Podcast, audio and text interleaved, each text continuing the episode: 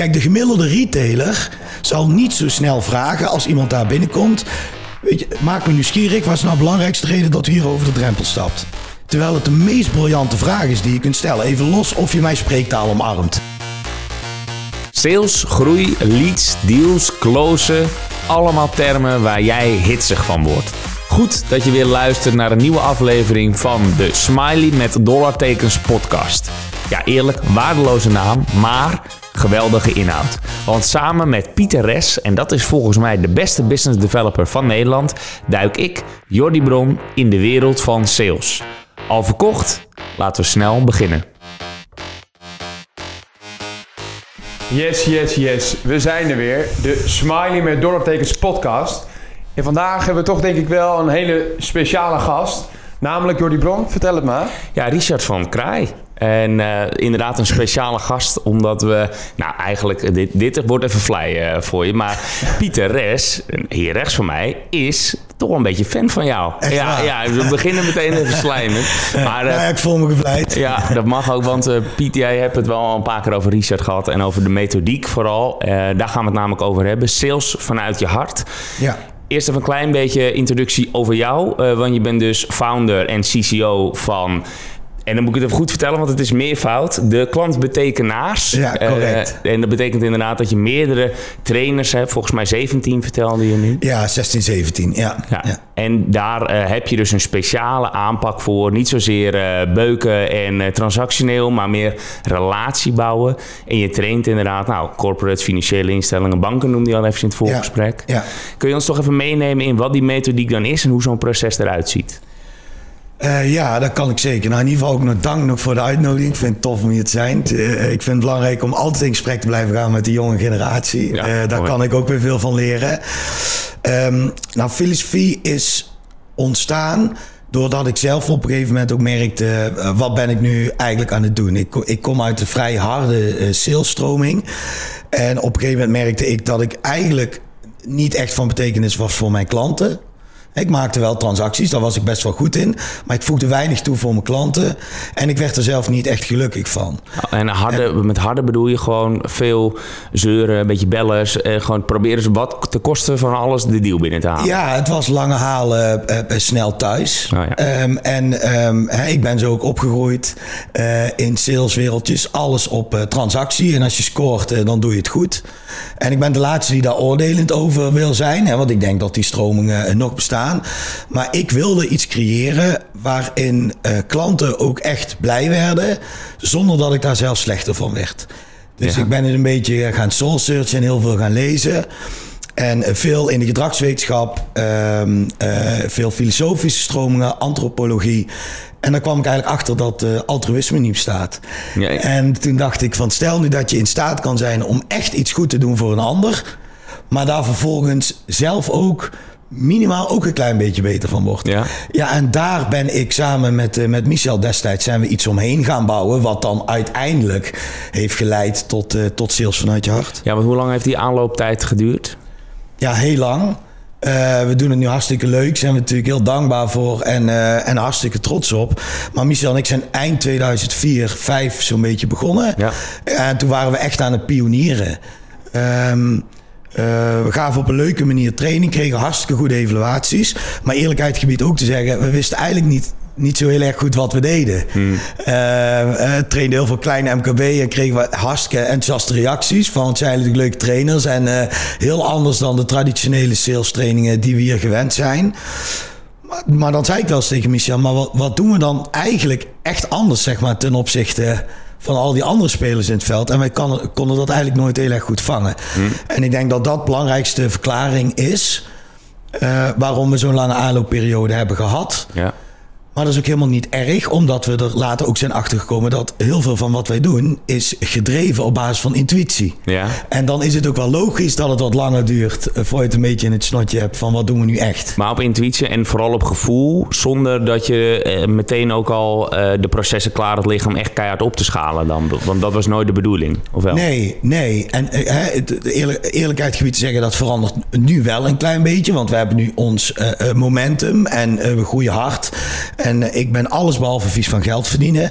Maar de bottom line voor ons is dat we echt van betekenis zijn voor onze relaties. Ja. En dat is voor mij en mijn compagnons is dat een moreel kompas. En dat gaat boven de groei. Dat dat leidt tot groei. Hè, dat dat daar uh, uiteindelijk het resultant van is. En dat we daar een hele fijne boterham mee verdienen. Daar wordt iedereen hartstikke blij van. Maar het is niet de reden waarom wij uit bed komen. En het is al helemaal niet waar de klantbetekenaars uh, haar bestaansrecht aan ontleent. Nee, precies. Maar inmiddels heb je wel de ambitie om daarmee door te groeien. Dus zonder, Zeker. Zonder dat het ten koste gaat dus van de kern. Uh, en de kern is uh, nou, sales vanuit je hart. En de boek is volgens mij het rode draad. De rode ja. draad ook door je trainingen heen. Ja. Is de, en daar ben ik wel benieuwd naar. Is de, de kern dan, zoals ik het net noem, is dat heel erg veranderd? Of was dat in 2004 eigenlijk al dezelfde boodschap als dat je nu in je trainingen vertelt? Uh, nou, hij was in ieder geval heel veel minder gelaagd.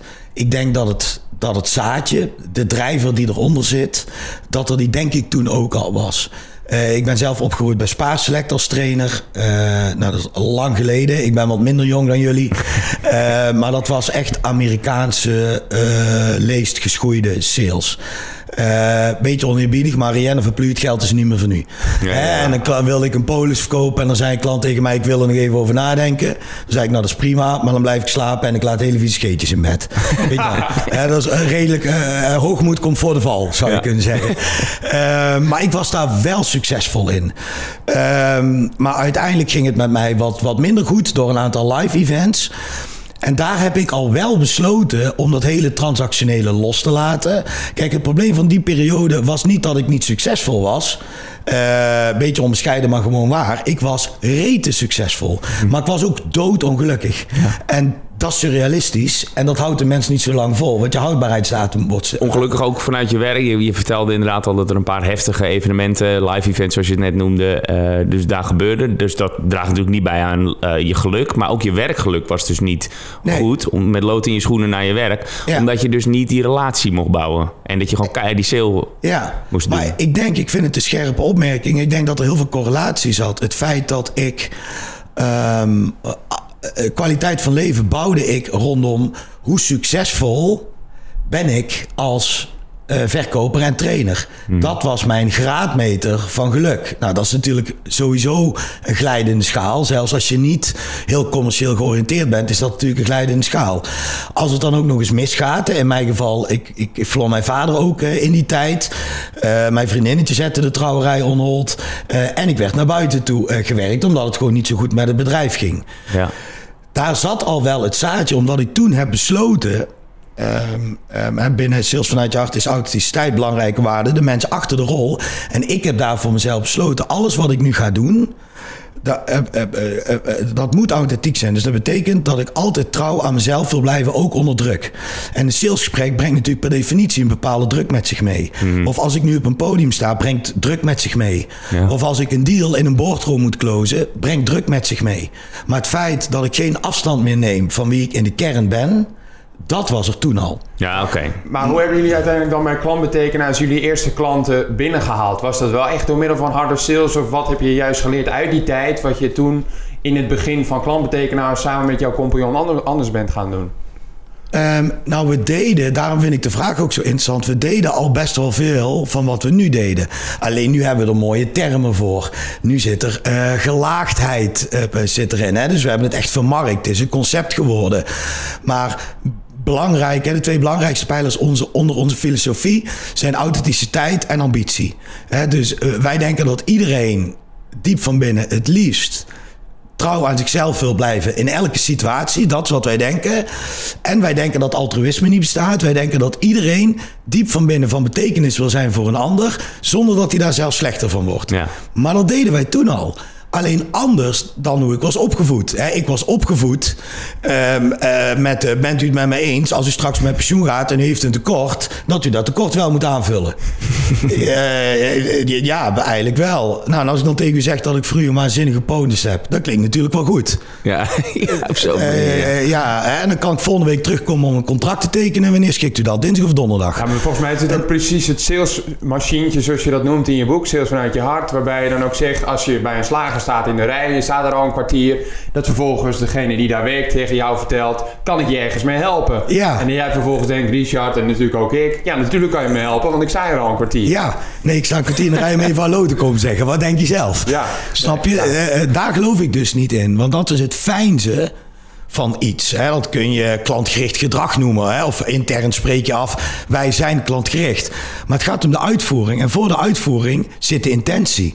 En wat jij eerder aan mij vroeg, toen ik dus trainingen ging verkopen... Ja, wij waren gewoon totale no-no. Twee brabootjes gewoon met trekrecord van nul. Hè? We hadden het in een subcultuurtje leuk gedaan, maar stelde gewoon niks voor. Maar ik ging wel bellen bij banken en verzekeraars naar binnen. En dan zei ik, ja, weet je, ik moet een beetje mijn plek kennen.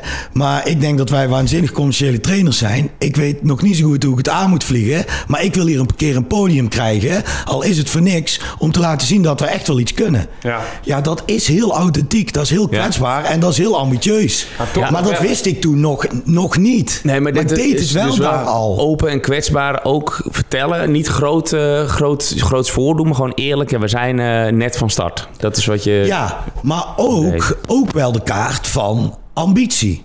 En met de kaart van ambitie is dat je tegen iemand zegt: Ik zou het geweldig vinden Ja. als jij mijn klant ka- eh, eh, eh, kan worden. En ik heb ook ooit een, een directeur van, van de hypotheker aangeschreven. eh, van, weet je, ik wil er alles aan doen. Ik denk dat onze filosofie bij jullie past. Wat moet ik doen om daar gewoon eens een keer een gesprek over te krijgen? Ook al zijn wij nog een totaal onbekende club. Ja. Maar dat is van binnenuit. Dus dat is niet soft. Ja. Sales vanuit je hart is niet soft. Het gaat alleen over de menselijke as. In plaats van dat je in een rol kruipt, een harnas aantrekt en na gaat denken over welke vragen moet ik gaan verzinnen om tot een transactie te komen. Want je bent ongeloofwaardig en je verlogent jezelf. Maar je vraagt dus ook gewoon letterlijk aan eh, je potentiële klant, die nog geen klant is, van wat moet ik eraan doen om te- jou als klant te mogen hebben? Het is de reden, want dit zijn motiefvragen. hè. Het is de reden waarom kinderen met afstand de beste verkopers ter wereld zijn. Ja, ze Weet je, ik, heb een, eh, ik, heb, ik ben een soort van foute uh, suikeroom van een zoontje van een van mijn beste vrienden. En die vroeg een paar jaar geleden, eh, pre-corona... Oom Richard, wanneer gaan we weer naar de Efteling? En toen zei ik tegen hem, ja, daar zijn we drie maanden geleden al geweest. Zegt hij tegen mij, ja nou en? Ja. Ik zei, ja, je gaat niet één keer in de drie maanden naar de Efteling. Zegt hij, ja, waarom niet? Ja, eh, jongen, hier heb je lolly, ga maar naar je vader. Eh, ja, maar ik, ik wil naar de Efteling. Weet je, dus wat kan ik dan doen om Richard dat we wel naar de Efteling... Ja, dat is natuurlijk geniaal sales. Ja. Want dat is gewoon spot on, on target. Cut the crap, drop the bullshit. Waarom niet? Tell it like Ja, it is. ja. Maar hoe ouder we worden... Ga ik een beetje plagen. Hoe ouder we worden, hoe meer we last krijgen van een soort eh, instant terminale fase van saaiheid. We komen in, nee, maar is, we komen in cultuurtjes en we meten onszelf allerlei houdingjes aan en die gaan we conditioneren en modelleren. En steeds meer worden, hè, gaan wij naar de benchmark toe en worden we, worden we eenheidsworsten. 13 in een dozijn. Ja. En trekken we een pak aan en zo gaan we naar de klant toe. Ja, wat denk je zelf? Ja, de. Dan word je per definitie uit onderhandeld op prijs natuurlijk. Merk je nou nog ook, want je komt bij veel verschillende branches over de vloer, dat daar grote verschillen zitten in de mindset en dat de ene branche misschien dat wel meer heeft. En, en dan bedoel ik sales vanuit je hart en die relatie bouwen. Ehm, want ik kan me voorstellen, om even een voorzetje te geven, dat inderdaad in de, de financiële wereld en zeker de B2C-producten, dat er daar wel dat transactionele eh, harde, een beetje opdringerige sales misschien zelfs is. Nou, ik denk wel het eerlijke verhaal dat je het wat meer ziet terugkomen in, in business to business. Ehm, en eh, daar vooralsnog past onze filosofie daar ook het beste. Ja. Eh, simpelweg, een van onze mant- eh, mantra's is ook vertragen is het nieuwe versnellen.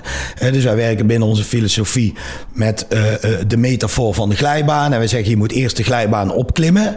En dat is het investeren in de emotionele bankrekening. Daar ga je eerst aftoetsen, mag ik überhaupt van betekenis zijn? Terwijl wij verkopers er vaak al vanuit gaan dat we dat kunnen. Ja. En aan die linkerkant is veel meer emotioneel verbinding zoeken. Mag ik van betekenis zijn? Nou, als je daar dan commitment hebt op jou, de organisatie en de routing, dan ga je het glijbaantje af, hè, zoals we zeggen. En daar ga je veel meer op inhoud, op de ratio, op wensen en behoeften. En dat leidt dan tot een propositie of een offering. Ja, daar zit dus een vertragend element in om de loyaliteit vanuit de prospect of de klant hoger te krijgen. Dat kost tijd. De praktijk leert, want ja, anders zouden we het denk ik niet zo goed kunnen doen, maar even eh, valse bescheidenheid. De praktijk leert dat dat geen kostenpost is, maar een investering. Alleen, je zou kunnen zeggen dat de kosten voor de baten uitgaan. Ja. Ik snap verdomd goed dat dat bijvoorbeeld in een retailketen waar het business to consumer is, dat het lastig is. Ja. Aan de andere kant, zonder ze op te hemelen, uh, uh, in die retailwereld, rituals bijvoorbeeld, pakt het. wij trainen geen sales vanuit je hart. Nog niet bij Rituals. Zou een van mijn droomklanten zijn. Hè, maar als je kijkt hoe zij dat doen. Ja, dan zie ik gewoon elementen terugkomen. In ieder geval ook van dat vertragen. En dat uh, betekenisvolle gedeelte. Ja. Is wat zij doen. Maar Rituals, als dit voorbeeld. Die doen het natuurlijk al heel erg goed. En daar heb ik fantastisch. Ja, daar heb ik al het gevoel dat. Uh, die, die kom er alleen met kerst uh, een enkele keer voor, voor een cadeautje. Als ik toevallig een vrouw getrokken heb met mijn loodje. Ja. Maar dan is dat wel een warm bad waar je binnenstapt. En volgens mij in die B2C-wereld, wat allemaal korte en redelijk transactioneel gedreven natuurlijk is, heb je dat bij Rituals niet het idee dat ze keihard op de sale uit zijn. Ze gaan je echt helpen. Maar hun tijd ver vooruit. Hun tijd ver vooruit. En ik weet daar ook iets meer van, van het merk, omdat mijn vrouw daar een aantal jaren eh, heeft gewerkt en, en een eh, vestiging heeft gedraaid. Um, maar ik denk, uh, maar ja, dat is een beetje een vergezicht schetsen. Uh, als je ziet hoe die retailmarkt zich beweegt en hoe het, distributiekanaal online natuurlijk nu steeds meer uh, terrein aan het winnen is. Ja. En je steeds meer eigenlijk ook ziet in de winkelstraten dat bepaalde formules zich terugtrekken, zie ik ook wel een beweging. Kijk, en ik ben geen econoom, dus ik moet een beetje mijn plek kennen. Maar ik denk dat overwegend de, de ketens, en daarom zijn er volgens mij ook kansen voor klein MKB in de retail. Dat wanneer je ervoor kiest om echt heel hoog in je toegevoegde waarde te komen. En echt van betekenis zijn dat je dan nog bestaansrecht hebt. Mhm. Doe je dat niet, ja, dan denk ik dat je ook een beetje. Dat, dat je het lastig zou kunnen gaan krijgen. Want waar zit dan je toegevoegde waarde ten opzichte van die online tycoons. Ik denk dat die klein wordt. Maar die, die relatie bouwen en echt dat sales vanuit je hart is daarmee automatisch geschikter. Kan me helemaal voorstellen, zoals je zegt, voor B2B. En dan helemaal voor echt grote uh, orders. Waar de orderwaarde dus uh, mega is en, en relatie dus nog belangrijker is. Of ja. zeg je van het kan eigenlijk ook voor uh, eh, 100 euro deeltjes? Nou ja, kijk, de makkelijke weg is natuurlijk dat ik hier eh, preek voor eigen prochie en zeg dat het voor iedereen is. Maar dat is niet zo. Want wat wij trainen is ook wat we zijn. Wij geloven in het loyaliteitsbeginsel. Kies en ze kiezen jou of niet. Als je een trucjestraining wil. Hè, um, en ik ga niet de kaas van de ander doven om die van ons te laten branden. Maar als je een training wil met LSD, Nivea, koopsignalen, afsluiten, bezwaren. Die zijn er genoeg. Ja. Als je zegt, wij willen next level en echt in relatiesfeer iets doen, dan past dat prima in de retail. Hmm. Alleen, dan moet er wel een beleidsmatige keuze gemaakt worden vanuit die retailer. Ja. Dat, hè, om maar even het adagium van Achilles, ik zal netjes bron vermelden, dat dat massa is kassa element. ja, maar dat je daar een nuance op aanbrengt en dat je zegt, wij willen veel meer gaan investeren in iedereen die hier binnenkomt. Kijk, de gemiddelde retailer zal niet zo snel vragen als iemand daar binnenkomt. Weet je, maak me nieuwsgierig. Wat is nou de belangrijkste reden dat u hier over de drempel stapt? Terwijl het de meest briljante vraag is die je kunt stellen. Even los of je mijn spreektaal omarmt. Mm want je kunt ook zeggen, was motief, weet je? Of waarom komt u hier? Of was de belangrijkste reden? Mhm. of welke afweging heeft u gemaakt? Dat zijn allemaal motiefvragen. Ja. En ze kijken mij dan ook vaak, hè, want ik, ik heb wel een spreeklussen in die hoek. En dan kijken ze me vaak ook een beetje aan, wat ik ook snap. Van ja, die gozer is ergens links afgeslagen, waar wij rechtdoor zijn gelopen. Ja. Maar vervolgens zeg ik tegen ze, jullie klagen dan wel dat het steeds lastiger wordt, hè, eigenlijk om zo'n consument aan je te binden. Maar vervolgens zeg je ook: de belangrijkste reden waarom die misschien niet online gaat kopen, maar bij mij, hoef ik niet te weten. En dan ga ik confronteren en zeg ik, wat vind je daar nou zelf van? Ja. Terwijl het kost ook tijd, want je zou natuurlijk ook gewoon heel plat kunnen zeggen. En dat snap ik. Ja, ik ga niet vragen waarom die klant hier is. Hij staat hier toch binnen? Dus ja. die is op zoek naar een televisie. Of dus ik ga gewoon vragen, wat vindt hij belangrijk aan de televisie? Want ja, hij is hier. Ja. Weet je, en hebben ze nog gelijk ook. maar het heeft dus te maken met, ja, willen we transactioneel... Hè, zo snel mogelijk on-target kijken of we iets kunnen verkopen... of wil je relaties bouwen. En als je relatie... Ik zeg wel eens, als je relatie wil... moet je een prospect behandelen alsof het al een klant is. Hm. Maar daar heb ik wel een vraag over. Want als we het dan hebben over business-to-business sales, de gemiddelde verkoper versus de beginnende verkoper. Ja. Is het niet makkelijker om een beginnende verkoper jouw filosofie aan te leren versus diegene die al jaren meegaat? Want dat zit erin gebrand. Ja. Die heeft de technieken. Ik ken de techniek ook, want ik heb eh, junior account management gestudeerd. Dus LSD, AIDA, Avocatio. Ik heb ze allemaal gehoord. Ja. En uh, nou ja, dat soort training heb ik ook gehad. Maar, Leer je iets van? Hè? Ik wil daar niet badinerend over doen. Alleen het is een basis, vind ik. Ja. Ja. Maar je wilde een vraag stellen, excuus. Ja, die vraag was dus, wat, wat, wat is makkelijker? Het aan die beginnende verkoper ja. meegeven... of uiteindelijk aan die accountmanager die al jaren in het vak zit... en die uh, techniek al onder de knie heeft? Interessante vraag. Um, een beetje dubbel antwoord. Um, uh, je moet altijd oppassen met generaliseren. Uh, het is niet zo dat mensen met een trackrecord van 30 jaar niet ontvankelijk zouden zijn om te leren. Wat wel zo is, is dat je bij die populatie mensen uh, natuurlijk wel eens tegenkomt dat mensen zeggen, ook tegen mij, weet je, ik heb al 30 jaar ervaring. Weet je, toen, toen ik aan het verkopen was, speelde jij nog met de Playmobil. Ja. En ik maak dan wel eens grapjes als mensen zeggen 30 jaar ervaring, zeg ik wel eens of 2 jaar ervaring en 28 jaar herhaling. Want ja, het, nee, ja, hè, alles maar om het een beetje op scherp te zetten. Het zegt iets, maar het hoeft ook niet alles te zeggen. Maar wij trainen genoeg mensen, hè, want ik ben ook niet meer de jongste, 46, van tussen de 45, 50, 55, die wel degelijk openstaan. Maar het is pittig. Maar zoals ons brein werkt en in sales belangrijk is, als zij de voordelen zien van onze filosofie. En als zij zien, hé, hey, ik kan veel minder op de macht gaan doen. Ik hoef veel minder in verkoopargumenten te zitten. Ik kan veel meer vanuit verbinding gaan werken, vanuit een relaxter energieniveau. Kunnen zij ook gaan leren. Het lijkt alsof het voor de jonge mensen makkelijk is. Maar de eerlijkheid gebied te zeggen dat jonge mensen soms ook complex is. Dus ik ga nu even in mijn eigen vlees snijden. Want als onze trainers doelgroepen hebben uh, met mensen van 2, 3, 4, 25 jaar. En dit geldt niet voor iedereen. Maar lopen wij er ook wel eens tegenaan dat mensen zeggen. Dan heb ik een sales vanuit je training. En de eerste vraag die jullie stellen is: ja, waarom kom je s ochtends vroeg uit bed? Hoe, hoe verhoudt het zich tot de club die ik vertegenwoordig? En het mag niet over je doping gaan, wat jullie hier eh, BNN ook wel salaris noemen. En het mag ook niet over je leaseauto gaan. Ja. dus op welke manier wil jij nou van betekenis zijn in het leven van een ander?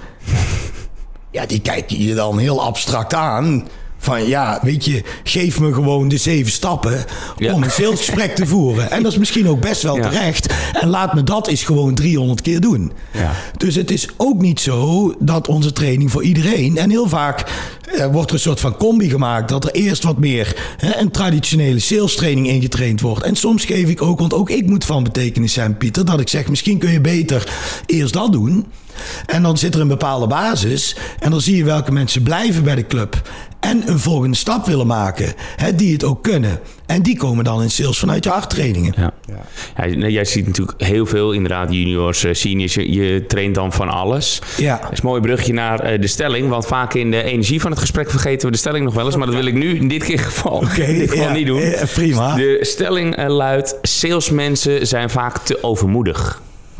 Eens of oneens? Uh, ja, dat is een gesloten vraag. Dus daar moet ik dan ook maar een gesloten antwoord op geven.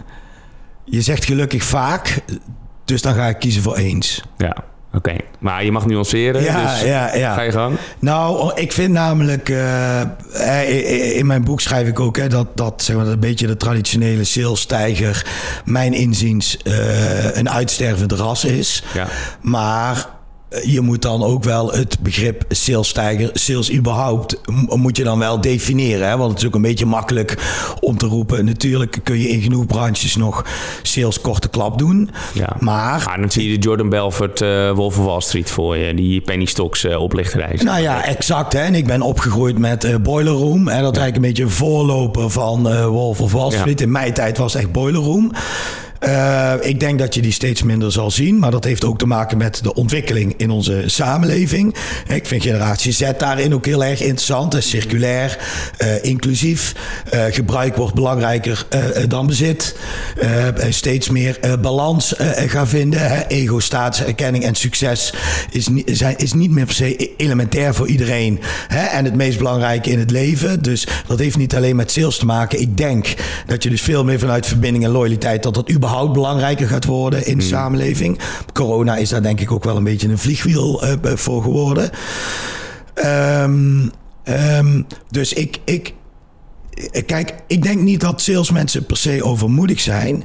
Ik denk dat salesmensen in hun rol vaak overmoedig zijn. Mm Wat mij enorm fascineert, aan, aan de geëikte salesstijger kleeft vaak keukenverkoper, autoverkoper. En dat is niet altijd uh, terecht. Uh, Ik kom zelf ook uit die stroming.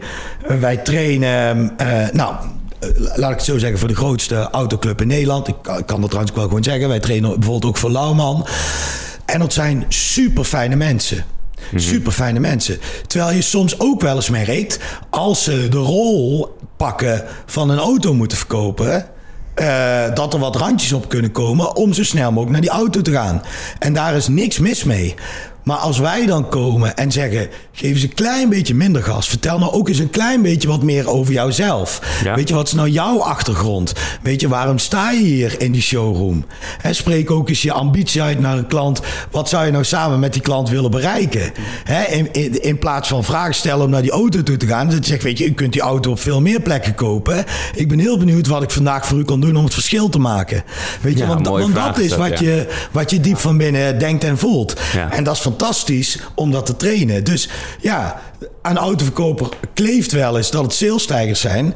Maar de mensen bij, bij, bij Lauwman, eh, eh, we hebben ook een mooie leasemaatschappij waarvoor we trainen. Dat zijn echt geweldige dames en heren. Alleen, je moet ze soms een beetje uit de rol trekken. Hmm. En dat maakt ons werk ook zo fantastisch. Want als dat uiteindelijk lukt, ja. Hij zegt, vertrek eens iets meer over de menselijke as.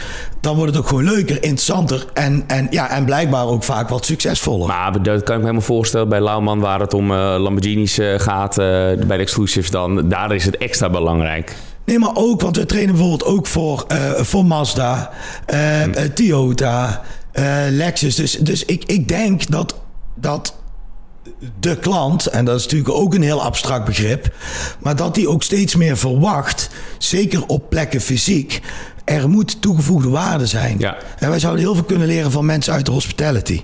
Want die hebben niet het belang om tot die transactie te komen. Die zijn alleen maar bezig met faciliteren van betekenis zijn. En het zou heel goed zijn voor de gemiddelde salespersoon om uh, vanuit de hospitality en zorg om daar eens een keer te gaan kijken hoe het gaat. Want die snappen dat component, dat vanuit je hartelement, heel erg goed. Ja andere kant is dat die mensen misschien ook wel eens een keer zouden kunnen gaan kijken naar salesmensen. Hè, dat, dat je uiteindelijk ook niet uh, dat, dat sales, dat zijn, ja, of het boeken van een resultaat, dat dat ook niet per se vies is. Hè, dat dat gewoon prima is. En dat we ook gewoon in een kapitalistisch systeem zitten waarin geld verdiend mag worden. Dat dat ook niet erg is. Nee, Ik ben ook wel benieuwd, wat is doorgaans jouw eerste training? Uh, want ja, mijn vraag is dan ook gelijk als tweede: van wat is de meest voorkomende tip die jij vaak als uh, aan, aan de B2B sales professionals meegeeft? Um, ja, dat, eh, het moet uh, concreet, hè? Een meest voorkomende tip. Nou, het, kijk, onze bottom line binnen sales vanuit je hart. Hè, wij nemen afstand van begrippen met eerbied, maar we nemen er wel afstand van. Van begrippen zoals klantvriendelijk, klantcentraal, klantgericht, klantbeleving omdat wij vinden dat dat voornamelijk gaat over gedrag. je kunt klantvriendelijk gedrag laten zien. je kunt afspreken, wij zetten de klant centraal. Um, belangrijkste tip is op welke manier, en dat mag moreel of holistisch zijn, maar dat hoeft helemaal niet, want ik ben ook gewoon een commerciële vent. Maar op welke manier zou ik vanuit mijn rol nu graag van betekenis willen zijn in het leven van een ander? Dat is de allerbelangrijkste tip die ik salesmensen kan geven. Want dan word je namelijk gedwongen om te gaan naar waar ontleen ik nu eigenlijk mijn bestaansrecht aan. Want als je dat hebt gevonden, kun je eigenlijk ook pas naar de toepassing toe. Namelijk dat je veel authentieker in je gesprekken zit. Heb je dat namelijk niet, ja, dan zul je altijd weer gewoon op jacht gaan naar die transactie. Want, want, als jij daar niet een, een, een, wat diepere onderliggende waarde hebt, ja, wat hou je dan over? Ja, ik moet mijn target en mijn KPI's halen. Dus de kans Hè, dat dan een gedeelte van jouw brein de kosten CQ snelste route naar die transactie weer gaat nemen. Ja, die is natuurlijk evident. Dus dat is de belangrijkste tip. Ga soul searchen. Gesoulsearch. Ja, en dat is meteen ook concrete toepassing waarom je die vraag dus stelt op voorhand. Of het nou in de rituals winkel is of als autoverkoper. Maar welk verschil kan ik vandaag maken? Ja, en, en, en dat, is geen, dat lijkt geen waarom-vraag, maar dat is het ook weer wel. Kijk, in onze wereld van de klantbetekenaars draait alles om motieven. Motieven van de klant, motieven van de organisatie en de motieven van onszelf. Ik, mag ik een voorbeeld geven of niet? Ga je gang. Ja. We hebben nog een paar minuten. Dus, Oké. Dus, een paar jaar geleden uh, een van onze jongste trainers was net in de organisatie bij de klantbetekenaars. En onthoud even intentie, hè, want dat is binnen sales vanuit jou belangrijk. Intentie om van betekenis te zijn. Ja. En die trainer kwam terug, die had zich net aangesloten bij ons en die zei: Ries, ik denk dat ik drie dagen training heb verkocht. Ehm, die man die wil alleen nog even uh, die kerel zien die met zijn kop op het boek staat. Zo gaat dat wel eens. Als je een boekje schrijft, ja. hè, dan krijg je in één keer autoriteit. Het is ook wel grappig hoe dat dan werkt. Ja. Hè, Kun je nou, wel een keer aflevering over maken. Ja, dan kun je aardig over uitwijken. En op zich wel mooi, want autoriteit, hè, dat, dat probeer ik mijn eigen mensen ook te leren. Autoriteit is iets wat je niet mag claimen. Dat moeten mensen je toedichten. Hè? Anders wordt het eng. Het is fijn als andere mensen het doen. Voor mijzelf geldt, uh, stay humble. Wel ambitieus, maar stay humble. Mm en toen zei ik tegen die trainer: uh, Oké, okay, is hartstikke goed, dan ga ik mee. Maar net voor we naar binnen gingen, zei ik tegen hem: Ik wil jou iets leren. Als het misgaat, is het mijn verantwoordelijkheid. Maar we gaan een ander gesprek voeren dan jij gevoerd hebt. En de kaarten waren eigenlijk zo geschud dat we die drie dagen training, die konden we, die, die konden we eigenlijk aftikken. Hè, pik in, de winter. Mm. Rienne vluchtgeld is niet meer van nu. Lange halen, snel thuis. En die man die zei, ik heb een fantastisch gesprek gehad. Dus met mijn collega trainer. En ik wil wel graag drie dagen training uh, wil ik wel hebben. En toen zei ik tegen hem, en waarom wil je drie dagen training? Ik zit meer te denken aan tien. Toen keek hij me aan zegt hij...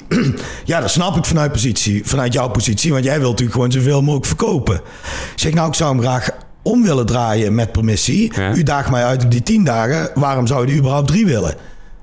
Ja, dat doe ik al jaren. Ik zei, nou, dan moet u mee helpen. Ze praat eens bij. dat noemen wij intelligente ongehoorzaamheid binnen sales. Intelligente gehoorzaamheid. Intelligente ongehoorzaamheid. Ja, okay, Dus het challenge daarin van je klant. Dus niet meteen genoegen nemen, constructief confronteren. Onthoud er even, ik had een andere intentie dan die drie dagen. En hij zegt, ja, dat doe ik al drie jaar lang. Of dat doe ik al jarenlang. Elke keer drie dagen training. Ik zeg, en hoe is dat bevallen? Ja, een beetje wisselend. Ja. Trainers kregen dan vaak wel oké evaluaties, maar ik heb nou niet het idee dat het ook echt langdurig impact maken in de praktijk. Ik zeg, ja, dan schiet u mij maar lekker. En nu gaat u weer met zijn bureau aan tafel zitten en wilt u weer drie dagen training. Ja, nee, maar ik had, ik had in jouw boek iets gelezen over als je het beste uit mensen haalt, moet je het heel snel weer terugstoppen. Ik zei, dat klopt. Dat is een quoteje van me. Dat vind ik ook het domste. dat is wel een mooie nee, quote. dat hoor je heel vaak. Wij halen het beste uit mensen. Oliedom. Ja, en dan zeg ik wel, wij zijn degene die het weer terug in komen stoppen. Dat is echt alles stomste wat je kan doen. En, um, en toen zei ik tegen hem, dat klopt. Zeg maar, wij hebben een hele andere ambitie. Ik wil namelijk degene zijn waarover u volgend jaar zegt. Maar deze club heeft significant het verschil gemaakt. Deze club heeft mijn salesmensen echt beter gemaakt. En deze club heeft ervoor gezorgd dat onze sales echt increase is. En uh, dat we nu een vaste partner hebben gevonden. Ik zeg, en dat kan niet in drie dagen. Ja. Dus we kunnen twee dingen doen. En u bent koning en ik ben niet de keizer. We tikken hier die drie dagen in die mijn collega had afgesproken. Of leggen de ambitie neer dat hetgene wat u ook echt wil bereiken, dat we dat gaan halen. en toen zei die man tegen mij: Ja, maar dan moet ik mijn aanlouder erbij halen, want dan krijgen we een heel ander gesprek. Dit is een voorbeeld, dit is succesvol afgelopen. Ik zou je er ook een paar kunnen geven, ik ga eerlijk zijn, die minder succesvol zijn afgelopen. Maar uiteindelijk zijn we bij deze klant nu al vier jaar partner en trainen we denk ik al 25, 30 dagen. En die 10 dagen? Nee, in, die, in die aantal jaren. Dus elk jaar doen we daar een vier, vijftal dagen. En ik denk dat we nu al een jaar of vier, ja, vijf met elkaar loop optrekken. Gewoon door. Okay. Maar dat heeft alles te maken met vanuit welke intentie ga je dit gesprek in. Het eerlijke verhaal is dat, dat deze klant daar ook nee had kunnen zeggen. Hmm. En bij een andere club was uitgekomen die drie dagen een sales training had gegeven. Maar binnen de klantbetekenaars leven wij onze filosofie.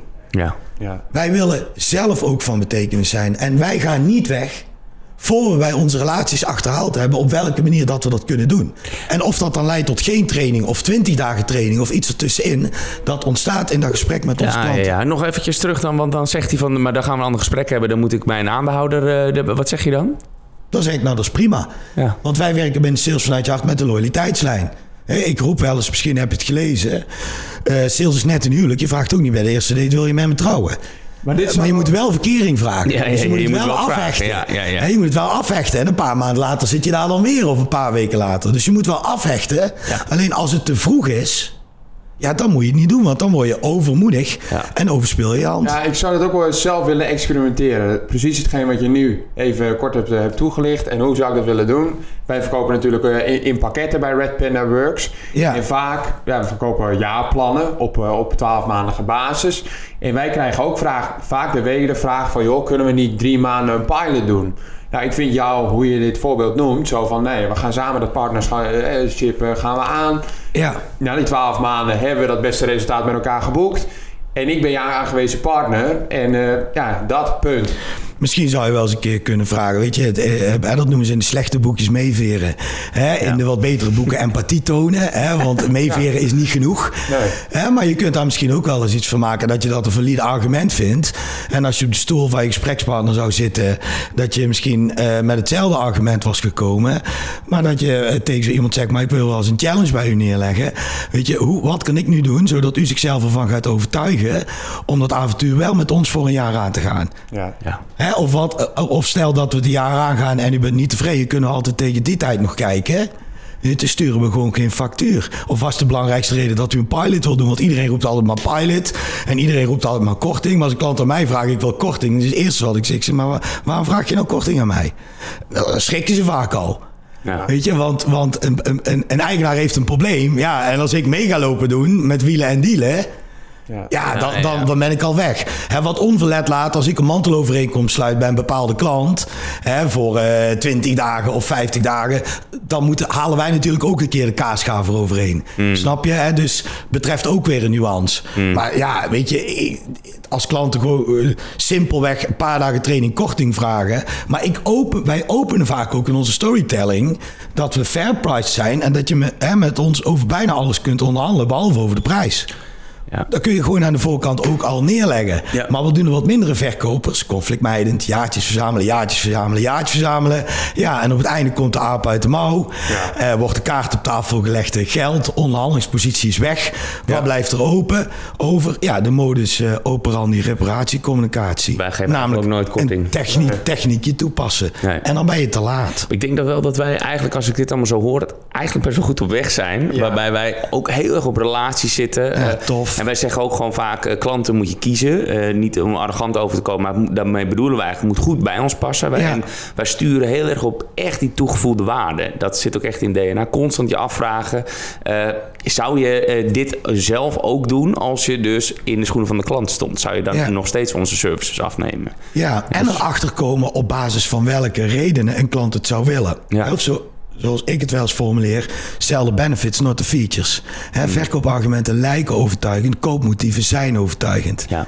Het verschil tussen komt het van buitenaf, wij vinden dat het goed voor u is, of vertelt een klant zelf dat hij iets heel erg graag wil en kunnen jullie met je uh, uh, mooie product daarop aansluiten. Ja, en je hebt natuurlijk vooraf aan deze podcast heb jij eh, jouw boek overhandigd, Sales vanuit je hart. Ja. ik hoor jou best wel vaak zeggen en ook vooraf zei, had je het over psychologie. Eh, volgens mij komt het gewoon puur neer op psychologie in sales ook. Een aantal aspecten die je opnoemt. Zeker. Mag ik voor de luisteraar en dan ook uit het bijzonder voor mezelf zeggen dat Cialdini, de zeven overtuigingsstrategieën. Ben jij daar voorstander van? Ja, ik moet wel ja zeggen, want ik werk uh, regelmatig samen met Bas Wouters, hè, wat een uh, gecertificeerde uh, Cialdini-trainer is. Ja, en ik zal ik vertellen waarom. Wij werken overigens binnen Sales vanuit Jacht met leergangen. Dus we hebben bronzen leergangen, zilver, goud en uiteindelijk platinum. En wij gaan pas op Cialdini bewegen op goud. Dat ik ook bij, omdat wij vinden de basis moet zijn dat je eerst van betekenis bent. En vervolgens kun je ook nog situationeel invloed aan gaan wenden. En ik ga Cialdini niet heilig verklaren, want geen enkele filosofie of model is voor ons heilig. Daar onderscheiden wij onszelf ook in. Ook niet NLP, ook niet Management Drives, ook niet Kofi, ook niet Larry. Dus ook niet Cialdini. Ehm, maar wij denken wel, het mooie van die principes vind ik, is dat ze op een ethische manier ingezet kunnen worden. En dat vind ik fantastisch. Hè? Dat vindt meneer Cialdini zelf ook belangrijk. Daar hecht Bas ook waarde aan. En daar, je kunt daar in sales hele mooie dingen mee doen. De timing van, van, van bepaalde dingen geven, is natuurlijk heel erg interessant. Um, een van onze eigen trainers die mij op een bepaald inzet, het principe van autoriteit, is heel erg interessant. Iets doen met sympathie, zonder heel plat ordinair alleen maar praatje pot en vervolgens alsnog de klant in de wurggreep te leggen, is heel erg interessant. Dus ja, ik ben daar absoluut voorstander van. Maar ik heb me het meest laten inspireren door, door Dick Swaap, onze bekendste neurobioloog. Ja. wij praten heel veel over het limbisch brein en de prefrontale cortex. Uh, daar vinden we de echte onderbouwing. Maar wij werken veel met Socrates interviewen. Socrates op sneakers ja. is ook uh, fantastisch. Traditionele uh, boeken over psychologie. Maar ik lees ook heel veel over filosofie. want want, want co-auteur van ons boek is Hiske Gude. Misschien zegt de naam jullie iets. Zij is uh, filosoof en zij is het nichtje van de nu denk ik vijf, zes jaar geleden overleden filosoof des vaderlands. René Oh, Gude. ja, ja. Zo En Hiske bij de wereld daardoor. Ja, precies. En Hiske zag mij spreken en die zei... Ja, jij bent pragmaticus, maar bijna alles wat je roept heeft filosofische inslag. Dus hè, vriendjes van me noemen hem ook wel een straatfilosoof. En Hiske... Ja, en Hiske en Michel, eh, want zij hebben eigenlijk het monnikenwerk gedaan van het boek. Credits gaan naar hen. Ik sta er met mijn hoofd op. Die hebben aan het papier kunnen toevertrouwen wat ik altijd roep. En de onderbouwing daarvan gedaan. Dus oh, wij noemen Sales vanuit je hart ook een filosofie. Het is een beweging. Het is Ja. geen model. Het zijn geen trucjes. Het is een filosofie die je kunt omarmen. En waar je in je privéleven ook nog eens iets mee kan. We moeten gaan afronden. Volgens mij is dit een nieuw record als in eh, lengte van de podcast. En zie dat als een compliment, want we kunnen nog wel een dag hier zitten. Ja. Maar we moeten wel echt gaan afronden. Willen we ons een beetje aan ons eigen Dat concept eh, ja, vast gaan ja. houden. Als men hier nou meer over wil eh, weten, dan moet ik ze verwijzen naar in ieder geval de klantbetekenaars.nl. Ja, voor al je trainingjes groot en klein moet je bij klantbetekenaars zijn. Nee, dat is flauw. maar, dat Klinkt ook lekker. Dat is van vroeger. Nee, maar klantbetekenaars.nl kun je wat meer vinden. Ja, Ja, En voor het boek zelfs vanuit je hart.nl. ja, ja, en voor mij persoonlijk, als je, ik heb ook een eigen sprekerslabel, dat is klantbetekenaar. De klantbetekenaar.nl. Ja, alright. Dan wil ik je enorm bedanken voor je mooie tips en tricks. Eh, nou, heel, eh, ja, niet echt concrete tricks, maar meer een mindset. En dat heb ik eruit gehaald. Ja, dat het gewoon... eh, maar dat is het ook. Ja, Ja. en de- dus niet de Wolf Wall Street uithangen of de Gordon Gekko, maar juist wat ga jij betekenen voor de klant. Maar ik kan het niet beter afsluiten, so I rest my case. Dus ik bedank jullie allemaal. Yes, Ja, jullie dankjewel. wel bedankt. Yes. Jij wordt de beste business developer en ik hoop dat onze podcast daaraan zal bijdragen. En dan wil ik gelijk een beroep op jou doen. Zou je me een plezier willen doen en een review willen achterlaten in je podcast app? Dat helpt ons om beter te worden en zo zullen we hopelijk nog meer mensen bereiken. Alvast bedankt en weer tot volgende week.